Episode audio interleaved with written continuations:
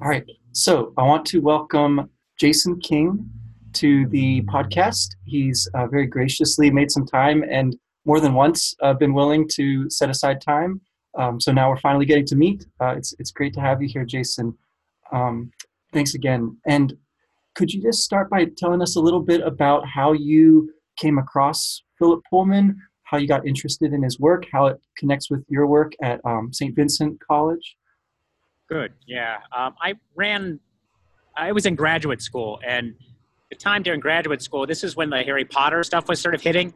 And so I was desperately looking for something fun to read and it was hitting the Harry Potter stuff as they came along. Um, but as I read this, I also ran into a review that said, oh, if you like Harry Potter, you should also try these other series. And I looked it up, and one was this Philip Pullman's Golden Compass. And they, the review said it's sort of like a Paradise Lost inverted. And I was like, oh, I just got to do that. I, my degree's in theology. I'm like, this is going to be a, a total sort of blast. And uh, and so I started read I read it a little bit, and then I gave it to uh, friends of mine. Uh, I gave it to who, the woman who's now my wife. Um, I tried to give it to Donna Freitas, who who and I worked together, and she's like, "I've already read that book." and so then we started spending a lot of time just talking about it. Partly it was it was to get through graduate school as sort of fellowship, but then as we talked, it just became so much interesting. There's just so many layers of things that were sort of going on, and I just ended up in a really interesting place, sort of thinking about sort of Pullman and his sort of anti-Narnia, anti-Christianity that I sort of want to argue that is really pretty thoroughly sort of Christian. So it's this sort of funny uh, place that we sort of arrived at. So Donna and I worked and we uh, wrote a book together. That's really where it sort of came out of. Um, and then, but that sort of interest in culture and science fiction has continued to sort of influence my work. It's important to me as a person and I was looking as I as a way in which I connected to students, and eventually, all of my a lot of my students, I built up all these relationships with students that liked science fiction, fantasy, superheroes, um, and so most recently it started to connect up because I teach this course at St. Vincent's called uh, Aliens, Monsters, Heroes, and Jesus. and so I do a bunch of science fiction, fantasy, superhero kinds of things. And Philip Pullman will sometimes sort of make an appearance in that course as I mix up the, the sort of text in that as well. So it started out really purely of just personal interest, enjoying it. Mm-hmm. Moved into a friendship of things that I like to share, and then my intellectual life sort of kicked in, and it's that's sort of where it went. Yeah. Excellent. So you've actually taught this uh, series, or do you teach just one of the books? Um, I, yeah, I just taught the first one. The series is so big yeah. and, uh, that I am hoping that they like get enamored with the book, the first book, and that sort of take them out for sort of the rest of them. So, right on. Yeah. Well, I, have read your book, uh, "Killing the Imposter God," yeah. Philip Pullman's spiritual imagination. Right, is the subtitle, and so you co-wrote that. I liked it. I thought it was really interesting. Um, of things that I've read about Pullman, I think it it takes a really interesting angle on a discussion that can get kind of well worn a bit. Like like you mentioned the the, the Narnia comparisons. Um, I think you guys did a really interesting job of of treating his approach to theology and storytelling um, and how that's kind of crystallized in in dust. Um, um, to back up a little bit, I'm kind of interested in how the writing of that book worked because you co-wrote it, as you said, with um, Donna Freitas, and, and she's a, I guess, a uh, collaborator with you on a few other books too, right? yeah. What's your process like when you when you write together with with her? That's a good question. Yeah, she, her and I were in graduate school together, coming from sort of different places, and um, sort of struck up a kind of friendship uh, over a bunch of different sort of topics. Uh, we originally collaborated beforehand. She was dating a person. I was dating uh, uh Kelly is my wife now, uh, and we were talking about theology. We ended up we realized there was not a theology of dating, so we wrote a paper on dating. It got picked up. We wrote a book on it, and then um, then Donna went on and wrote a book on um, Bridget Jones and spirituality. and then she's like, I got an idea. We should do the Pullman book. And so the Pullman book we came back to sort of did together. And so periodically we sort of come back and forth. We have our sort of own trajectories, but it's really sort of built in a, in a kind of friendship the, the writing process is pretty um, I actually really enjoy it. It's a little bit easier. I don't know how you would do it without technology and the internet because we could send email files back and forth pretty easily. But what you do is what we did is like you would start to draft we'd sort of divide up. We'd, we'd sit and talk and sort of map out like the overarching sort of structure of the book and the main arguments, um, the general arguments, because as we get into details, a lot of times they get refined. And all right, we'll say I'll do this chapter, you'll start this chapter. But you'd write a chapter and you'd realize like this is I, I don't have to say everything here, and I can sort of get my little get about like three fourths of the way done, and then I like send it off to her. And she's like oh let's change this let's do that let's move this piece over here. And then she'd do a stab at it and then she'd usually send it back to me.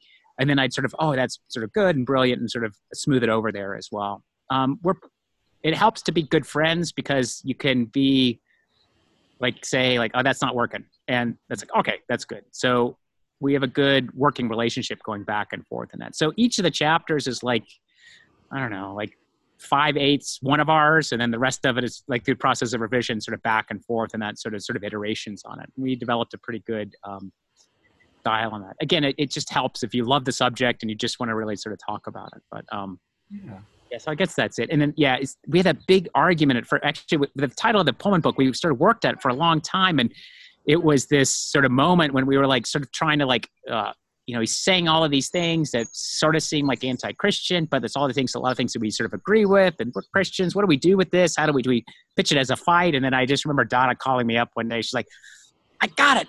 He's like an anonymous Christian." and so we, so that sort of helped us sort of, um, like halfway through, sort of refocus the book and sort of get our main arguments sort of together. So, so yeah, it's it's yeah. So journeying out, sort of know where you're going, but not quite. You don't have to like have everything mapped out at the beginning. Yeah. Well it strikes me that that's similar in some ways to how pullman talks about his work as a writer. You know he doesn't necessarily have the entire thing figured out when he sits down to write but he does you know sort of do as much as he can. He, he's sort of very disciplined about writing something even if he doesn't know quite where it's going um, and then sort of trusting in the story itself kind of emerging as as he goes through this this work um, and he talks in a little bit of a similar way about having a kind of voice, you know, that he's working along with. He's collaborating with this this narrator, right? In his his writing, he tends to use this kind of old-fashioned omniscient narrator who knows things that are going on inside of characters, but also things that are going on generally. Uh, is sort of judgmental at times, but at times coy. You know, so it's a very interesting. It's not it's not easy to uh, say exactly where the narrator ends and Pullman begins, or vice versa, if you see what I mean. Um, and so I'm curious. I think the first question I'd like to ask, like as far as specifics go, um, I think in, in broad strokes I sort of agree with your argument, but I'm curious what you think about the question of what Pullman's own uh, stance towards religion, um, how that is conveyed through the story that he's telling, what that his that his sort of narrator demonic persona is telling. Um, yeah. Where is the point of, of, of connection between you know Pullman as a as a person in the world, his religious stance, and that of the uh, the narrator, the story seemingly sort of conjuring up something about religion. Uh, yeah, if that makes sense. How, how do those connect? Where do they diverge? What what do you think about that issue?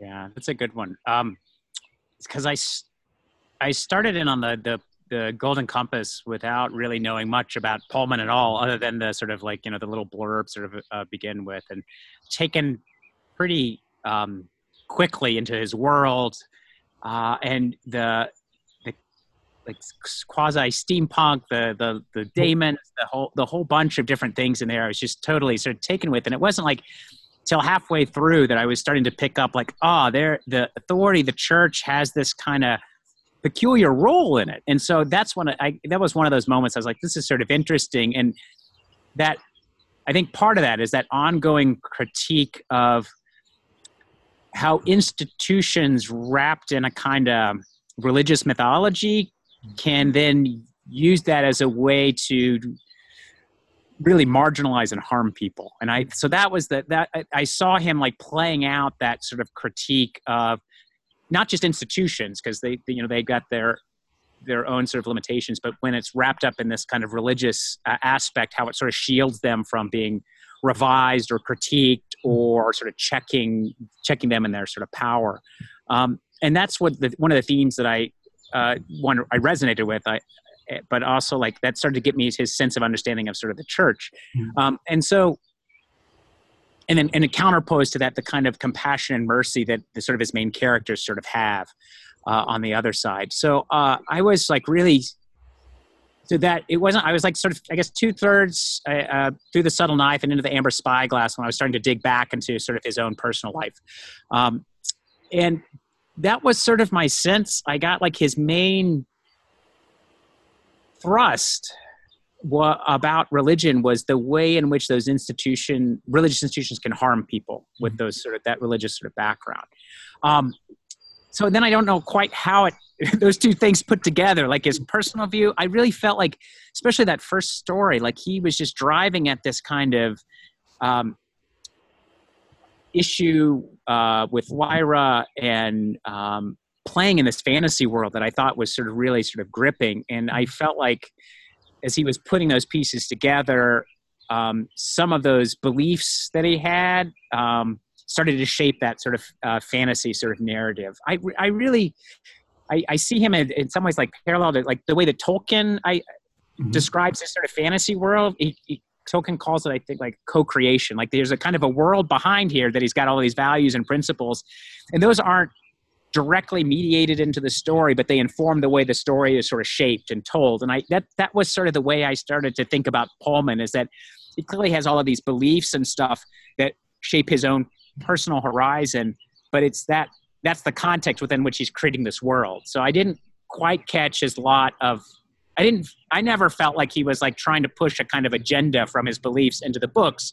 I felt like he's got this view about good and bad, right and wrong that's in the background. And then as he's telling the story, that's clearly sort of informing the kind of fantasy that sort of comes about. So it, I, I do see a kind of a distance at that um, yeah. a little bit. But, so I guess I see him a little bit, I guess I see him more, much more like Tolkien than I see him like Lewis that tends to have a little bit more allegory in it. So that's very interesting. I think I would agree with that. And and as much as he's compared to Lewis, because he sort of invites that right by by positioning himself as this strong atheist apologist in in effect, right, or rather the the attacker of apologists for Christianity. Uh, yeah. He's actually a lot more like Tolkien in some ways as a as a storyteller. Um, yeah. I think so.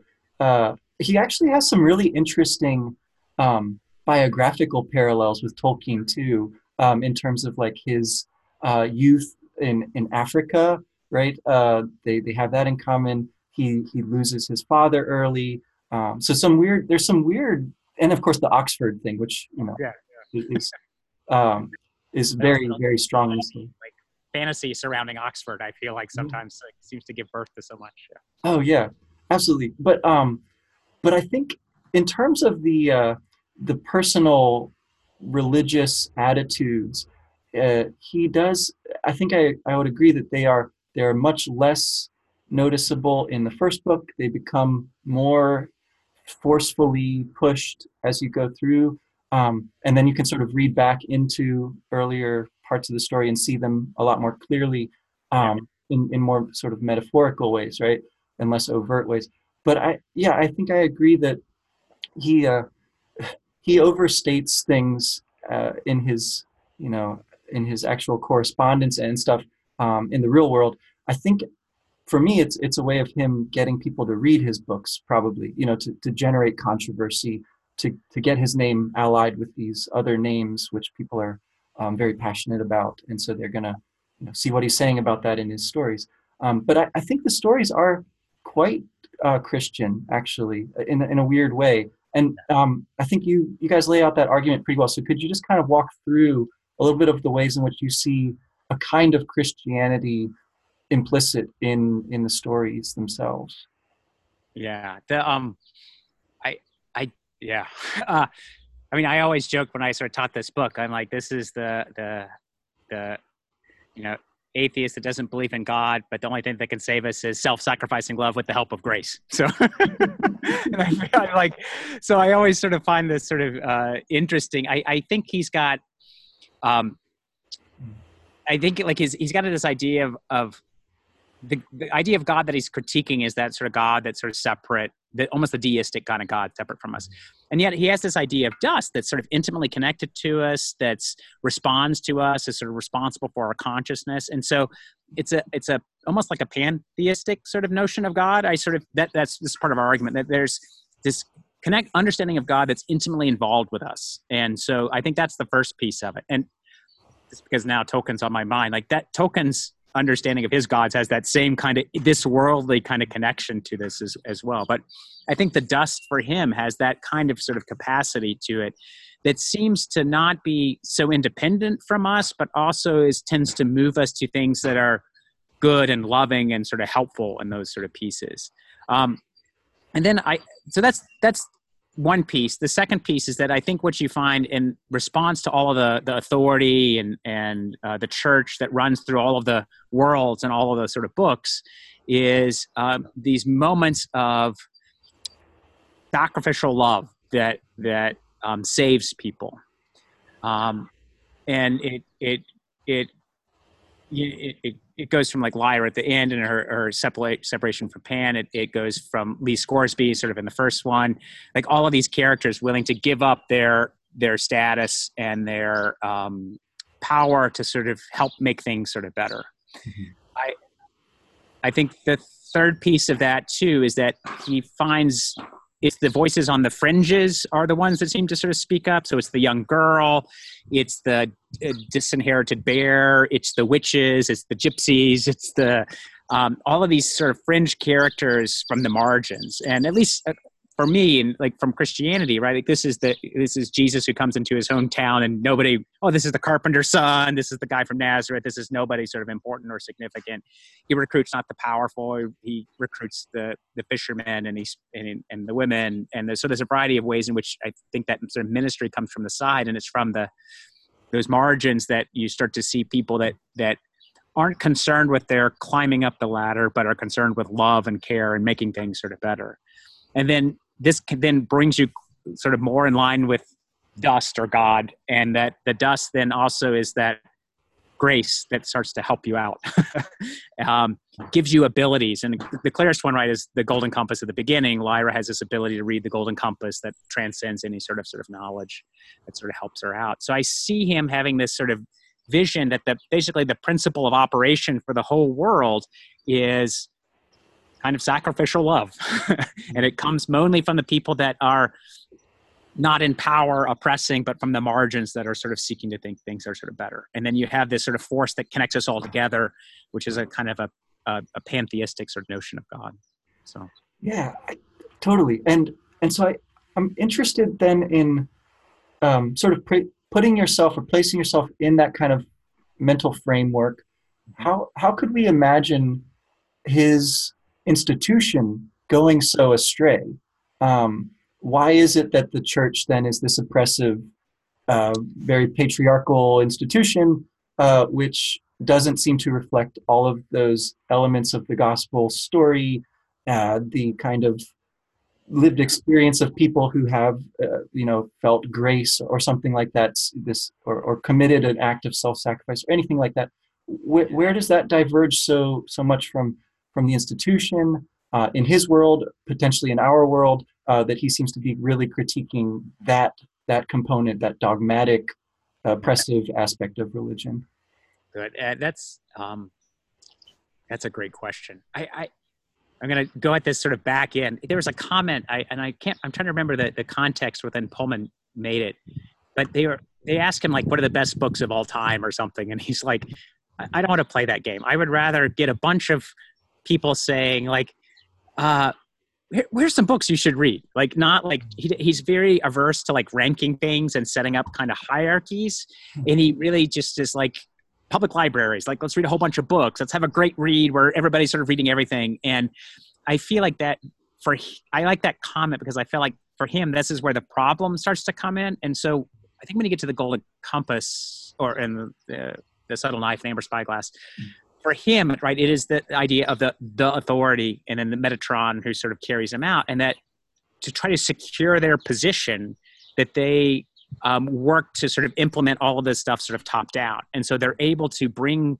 certain people on board that are willing to, for for their own power and their own position, willing to sort of put themselves subordinate to those above them, but then it's because they'll get power for, over people sort of below them, and that starts to build out from really the top in his sort of sort of spiritual world down through sort of the church and then down through all of the people that you start to run into in the in the stories. And so everybody's willing to sort of those on the church are or in in Pullman's world are willing to play this game of getting positions of status and importance and value by by subordinating themselves to someone higher so they can get i feel like it's like almost like an amway sort of scheme or something like that or a, or a pyramid scheme. That's really not, not an amway but the yeah like a ponzi scheme. Yeah, uh, yeah, yeah. and uh and that they're but then they're they become really then highly invested in preserving that order and that structure and then really penalize people that step out of it because that's a kind of a threat. So you're looking to keep on especially the further down you go to keep pressure on people to conform and I, I feel like that's um, uh, that's where he sees it. I think in the world, and I the two when I start to step out of that that world, those are the things that I see really important. One is um, um, C.S. Lewis had a wonderful essay called "The Inner Circle." I don't know, and it was just it's a nonfiction essay, and it's called.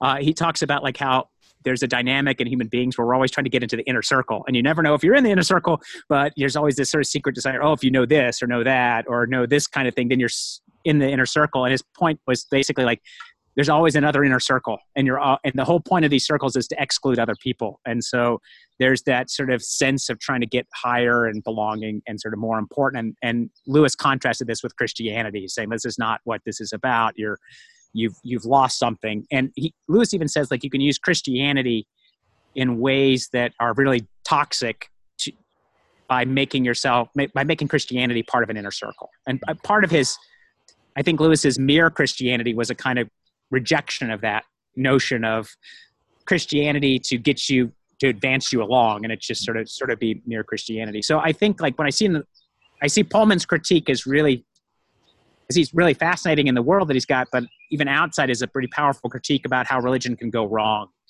Um, and I do I I see this. I, I, I see this in a bunch of places. I'm in Southwest Pennsylvania, so we're recovering from the attorney general's report on the sex abuse crisis. So oh, um, you you see like um, our, our current bishop I think is very good, but you see like in past iterations where people sort of tried to preserve their dignity and instead of like owning up to sort of what's going on. But I, it's not just the church. I see it, you know, you see it in like little city governments or, or, you know, amongst faculty members at colleges where you get, you know, people trying to like, instead of like doing what's right, like trying to hold on to power and trying to secure their sort of position. So I think there's a kind of a a real danger. I think it's a sort of a common human dynamic, but then it also gets picked up when you're. Um, it gets exacerbated in hierarchical schemes, and then bigger hierarchical schemes make it worse. And then if you add the religious trappings on it, it can that can be used as a way to even further sort of secure this because it's not just you disagree then you become a dissident and then you become a sort of heretic and that sort of moves you out of this sort of realm that's there so i, I think that there um, so I, I think it's a real powerful sort of critique.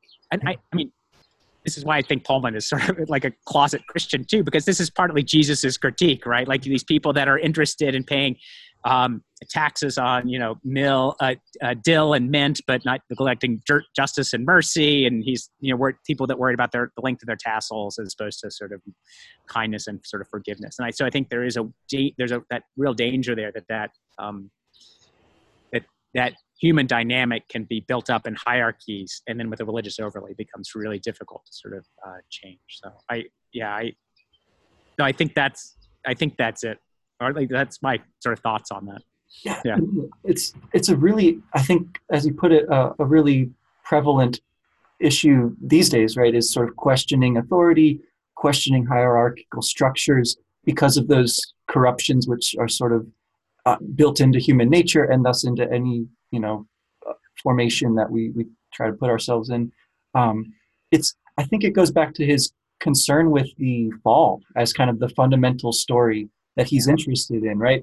Because there's a lot of different ways to read that story, but one way to read it is as Adam and Eve wanting to go above their their allotted station, right, yeah. and hold on to or or gain even some power that they're not supposed to really have, and and want to kind of see the world as God sees it or something like that rather than as he has intended and created them to experience the world right and and i think pullman has a really interesting read of that story which is not that really yeah. but um but maybe that's sort of a component of what he sees the church doing instead right uh, as this this kind of awful corruption um and machine sort of thing uh yeah that's a- so yeah go ahead yeah.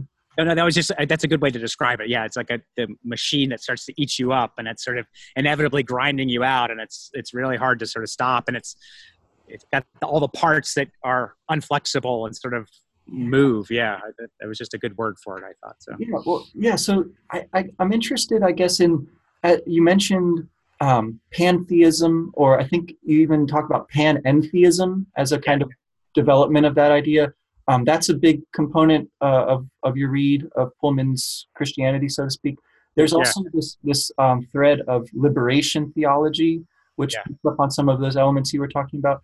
Um, could you could you expand a bit on those, but also maybe in the light of this this fundamental story about human nature, um, how those things can kind of help us uh, balance better the those those desires for power with more sort of humanistic or, or compassionate uh, impulses that are in us. Yeah, yeah, that's uh, yeah. It's a. I gotta gotta go at this sort of backwards because I was thinking like there is this the human nature, right? It it it has it's a it's got a desire to love. Um, that's I think pretty sort of deep into that, and then that gets skewed. I sometimes right for this sense of status or belonging or importance or meaning because that there's a sense of like you want to be valued you want to be loved you want to have purpose. And it's not just to be loved we also want to love others. So there's a it seems to be that's a pretty fundamental sort of human dynamic. And we we part of that is we want to belong to communities. And so there there is this um tension maybe not a tension but there is a, an impulse in us to belong to communities and look to people that are uh, that can be leaders. Um, i just I, I, just remember at the very end of um, harry potter and the sorcerer's stone when you know harry had defeated voldemort or that time around and they were coming back in but um, slytherin had won the house cup and Dumbledore came in as like, oh, but we have a few extra points and waved a wand and like everything was fixed. And I just remember that point thinking like, oh, that's a guy that you want in charge. Like that's the kind of leader that you that you want. And then you have these like in Tolkien's Lord of the Rings, you had those sort of moments of, you know, Aragorn or Gandalf, like leaders that know how to lead, not by tyranny or force, but by bringing out the best in sort of people. Um, and so I feel like Pullman has has um, a little bit of that sort of too, because you've got Lyra who's sort of trusted and and Lee Scoresby and uh, Iorek, like all of those kind of, and Will Parry, like all these kind of characters that people follow because they know that they're sort of up for sort of good.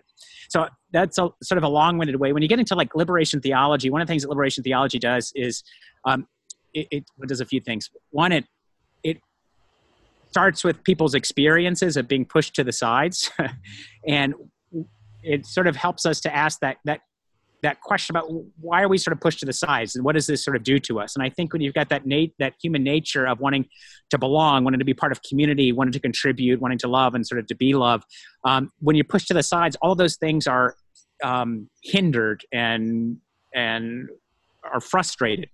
And so there so then why do you go to the to those marginal voices? Because you see where things aren't working well, where human beings are suffering.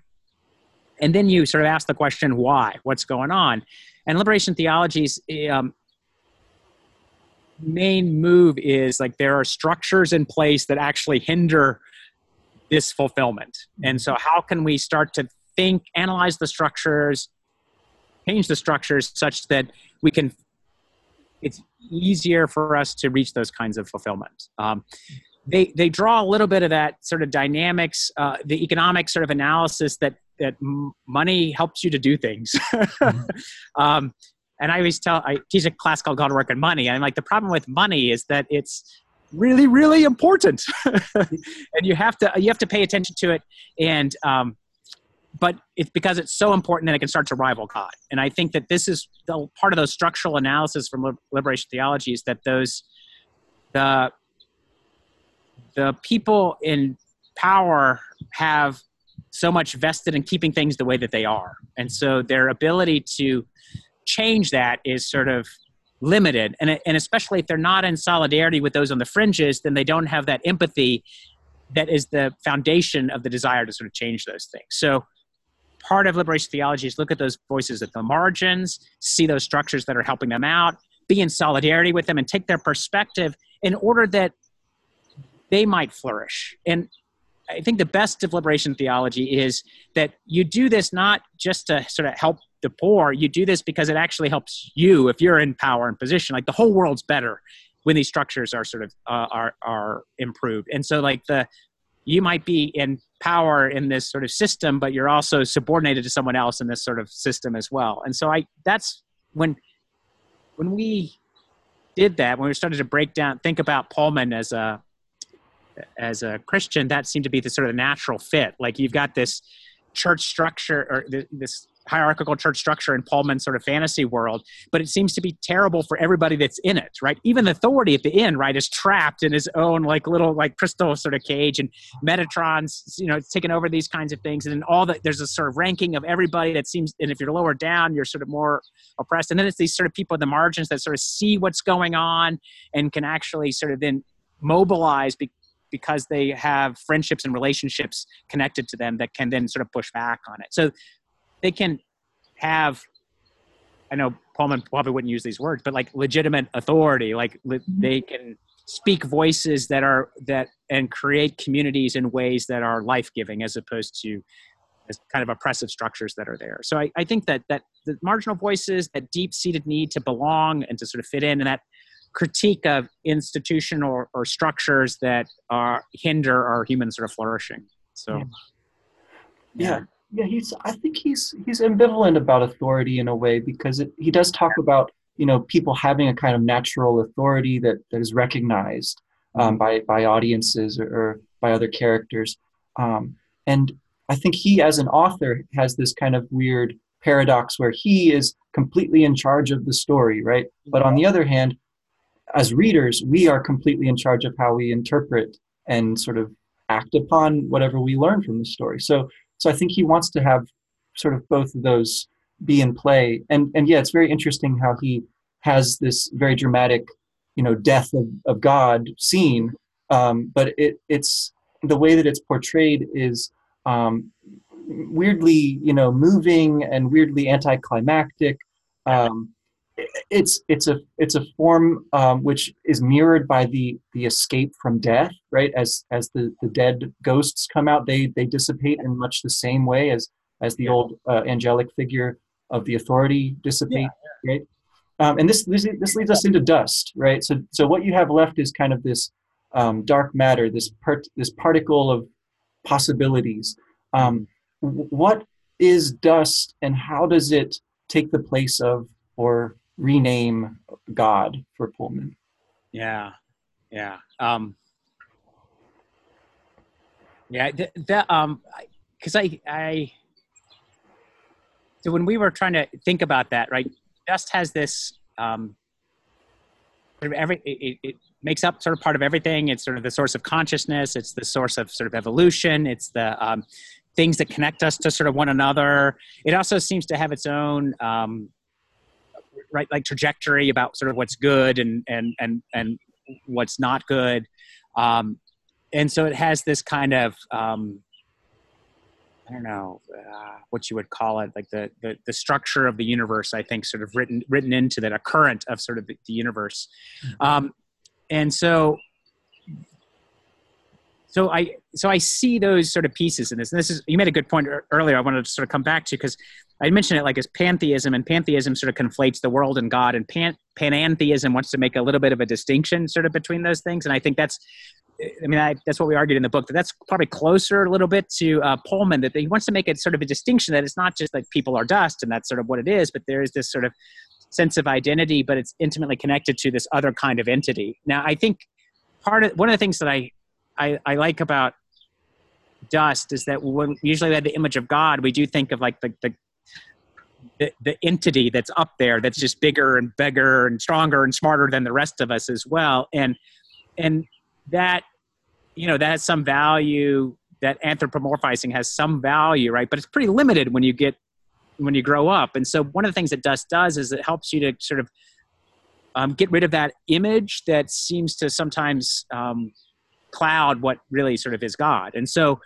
the like the gospel of john and john's sort of epistles like speak about god god is love. And i always sort of go to that line to that. So he's like god loves you but like this is a different kind of statement. God itself is love. Like if you ever experienced love part if you've ever experienced love you've experienced god. That's really what of john's claiming. And partial incomplete but like if you love your dog if you love chocolate if you love your your your, your spouse or your friend like that's a, if it's a genuine experience of love like that's a little glimpse of god. And and that can help you get over the you know the old guy in the sky kind of image. Um, again if that's helpful that's fine but just you don't want to make sure you don't want to make that image what god is itself. And so when you have when you start to think about God as love, is that those moments of connection sort of between people.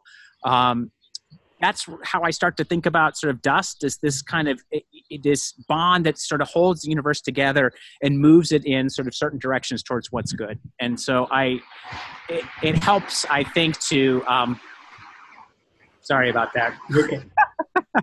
They're dumping a bunch of rocks next door. Um, but it helps us then to think not just God as like the biggest, baddest person around, you know, with lots of muscles or things, but really helps us to try to imagine uh, imagine what like yeah, love itself would be or goodness itself would be rather than just sort of a, another sort of person. So i try to think of dust like that that kind of like connective tissue but almost like a current of the universe that sort of moves us in sort of certain kinds of ways. So um, yeah. that's, that's, that's my theory yeah.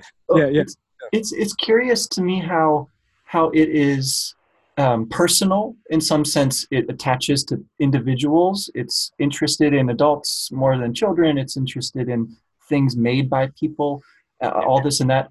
Um, but it is also sort of beyond any one person. It seems like once you uh, you know take that uh, metaphor of the the ghosts kind of dispersing further, then it's like you are sort of part of everything um, whatever was part of you is now involved in all sorts of other processes and, and things.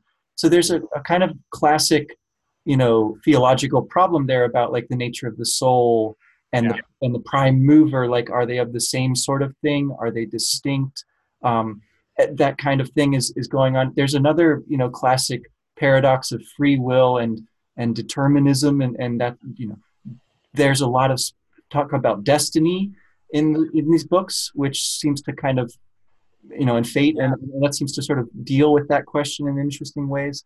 Um, it strikes me that Pullman doesn't seem interested in in really answering these problems or, or questions. He just wants to kind of explore them with this new uh, lens, I guess. Um, and and I'm curious, you know, what you think his take on that um, how it's informed by or how it's different from more sort of classically theological a- answers to those kinds of questions. Um, what does his approach sort of teach us or, or, or highlight for us about some of those great, you know, big paradoxes or, or, or uh, yeah. quibbles? Yeah, it's it is interesting. He's very um,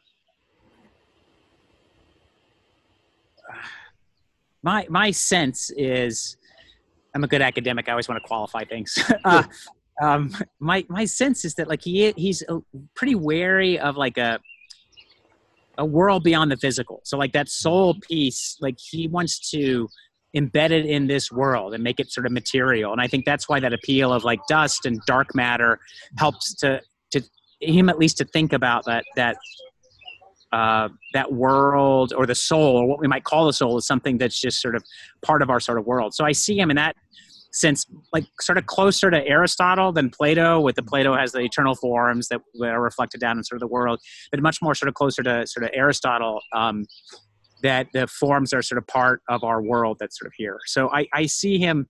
That's that's eternal soul is I think for him much more material and how it starts to. It is this. It might coalesce around a person, but then it also um, um, might coalesce around a person, but then it also sort of dissipates at the end and returns down to sort of other people. So there's this sort of overarching sort of connection that you have sort of to everybody that's there.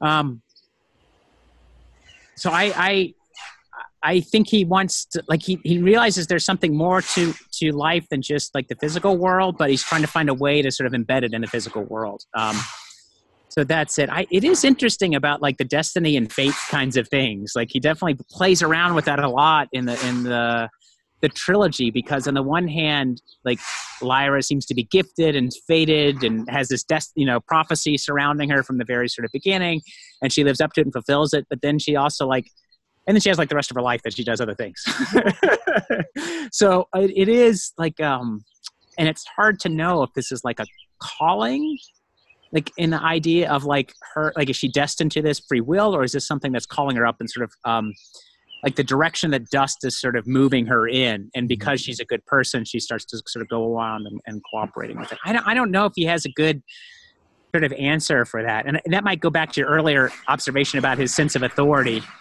which is um, he, he doesn't want tyranny, but he also has an authoritative kind of voice. And, and so he doesn't want people to have their freedom taken away in fate, but there's also kind of clear direction about what you should be doing and what you shouldn't sort of be doing. And I, I feel like that's the kind of a balance he's trying to sort of negotiate on that. Um, and I, I, don't know if he's got a good kind of uh, resolution to that uh, either. I mean, I like what you said. It's like within the framework of the story, we have to get to a certain end point, but then the characters themselves live on beyond that, and we get to sort of imagine what their stories might be. And it's pretty clear, you know, what their intentions for themselves are, are going to be to, to lead these lives, these full lives, helping yeah. others, right? Um, and it's it's interesting to me that he has chosen to go back and and tell some of those stories now, and we, we get uh, like a a prequel of sorts, um, and we get a, a, little tiny glimpse of like a, a, an interlude towards a sequel. Also, um, we get like a little bit about Lee Scoresby's early life in one of his little books, and we get something about what Lyra does after she's back in her world in another little book. And now he's got you know that longer prequel about Lyra as a as a baby in the Book of Dust. Mm-hmm. Um, are you reading those those later sequels and prequels and things? they they are uh, totally on my list, and I just haven't gotten to them. I just finished. Uh, uh, what did I just? I I just read. Uh, um, there's a book called Exit West, which is about uh, these Syrian immigrants, but they these portals open up that send you around the world, and so they all these people are immigrating around the world, and what it does to sort of borders. I was just finishing the Expanse series, and then I, I read N.K. Jemisin's Broken Earth series, which is just pretty, I think is pretty amazing. Um, so they're like on my reading list. I just haven't gotten to gotten to them yet. Uh, so um, yeah, but that's. I'm, i guess I'm, I'm sort of holding it out because the um, is it Amazon? Who's doing the the the, the new series on on mm-hmm. Pullman? The tell is it Amazon? Yeah. So I was sort of waiting to sort of see when that sort of hits up, and I was going to watch it and then maybe right read it. Yeah, it's. Uh, I think it's uh, BBC and HBO that's um, producing or releasing or whatever. So it's going to be. I mean, if you watched any Game of Thrones, they were promoting it pretty heavily, like right after the end credits of that show. So I mean, it could be kind of a new uh, uh, level of interest that'll that'll come up. But but as you mentioned, I mean, uh, a lot of your students have already read Pullman, right? Um, they come in to do you find that people get more interested in theology as a result of reading pullman um, that's been my personal experience yeah. i don't know if that's something students would share with you and um, what, what are their i mean what are their takes on it when you do teach it in class how do people it's just like the i like his world is so imaginative that it just opens up all of these like possibilities of them sort of thinking like the idea of the daemon like is it a soul? Is it on the outside of your body? Is it take animal form? Like, and suddenly you start to think about the human person and the reflection in the world around you, like the, the subtle knife, like the movement between worlds and the, the different sort of reality and a in a multiverse or alternative realities. Like it just sort of opens up. And then when he starts going like the different, like the world of angels, but all the way down to, um, when I'm blanking on the name, the little, the, the little, the, the spies. Yeah, yeah. And so you get all of these and the witches and the gypsies and the and the bears. So he's got all these like little mini worlds around him. So they start to like it's like sparking a sense of imagination. And I always tell him like this is perfect. Like the idea of religion, the root word. One theory of it, and the theory I tell them, which is like it comes to the word ligament, and religion is about what holds things together. And so as you start digging in what holds these worlds together, they um, then that sparks them to think about religion and Christianity in sort of other kind of ways. Like half the time, they don't really they like the the anti-Christian or anti-Lewis stuff. They don't ever pick up on. They're like, oh yeah, authority's bad, and, and you know you shouldn't be mean to people. And then that's I'm like, there's some other stuff going on. They're like, really? So they're much more interested in the positive sort of characters. So they, yeah, they so they so yeah, it is it definitely they like it's just exciting for them, and so that sparks their imagination. That opens up all sorts of conversations you can sort of have.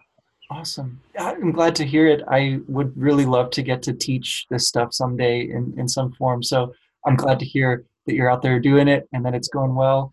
Um, yeah, I'll give you one part of encouragement for to, to, to do that is that the, the one of the fallouts of like the Marvel Cinematic Universe is that more and more students are interested in these kinds of questions. And it used to, I have other courses that used to be way more popular. And this one was like a little niche course that a few students taught. And now it's like tons of students are looking into this courses because they want to think about these things a little bit more. So go, so go teach that course. awesome. Well, thanks again for, for your time. And it's been really interesting getting to pick your brain about some of this stuff.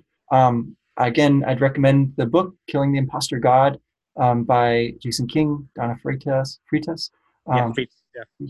Yep. Uh, is there anything in particular you're working on right now with respect to this stuff, or your scholarly uh, interests taking you down other paths these days? Um, the closest, I'm working on a, a, a, book about Mr. Rogers and his environmentalism. he had a whole like fan. He had a whole week on environmentalism in 1990, and it, it's it's this trash apocalypse where the neighborhood of make believe is being overrun by trash and all the surrounding cities are overrun by trash. And and he's got all of these kind of uh, so he blends like fantasy and um, real world kind of pieces. And so i've been playing around with that with a friend of mine uh, her name's sarah lindy in the english department. So um, that's been a lot of fun. And it's definitely like preschool age so it's a little bit of a different one. But yeah that, that's a blast.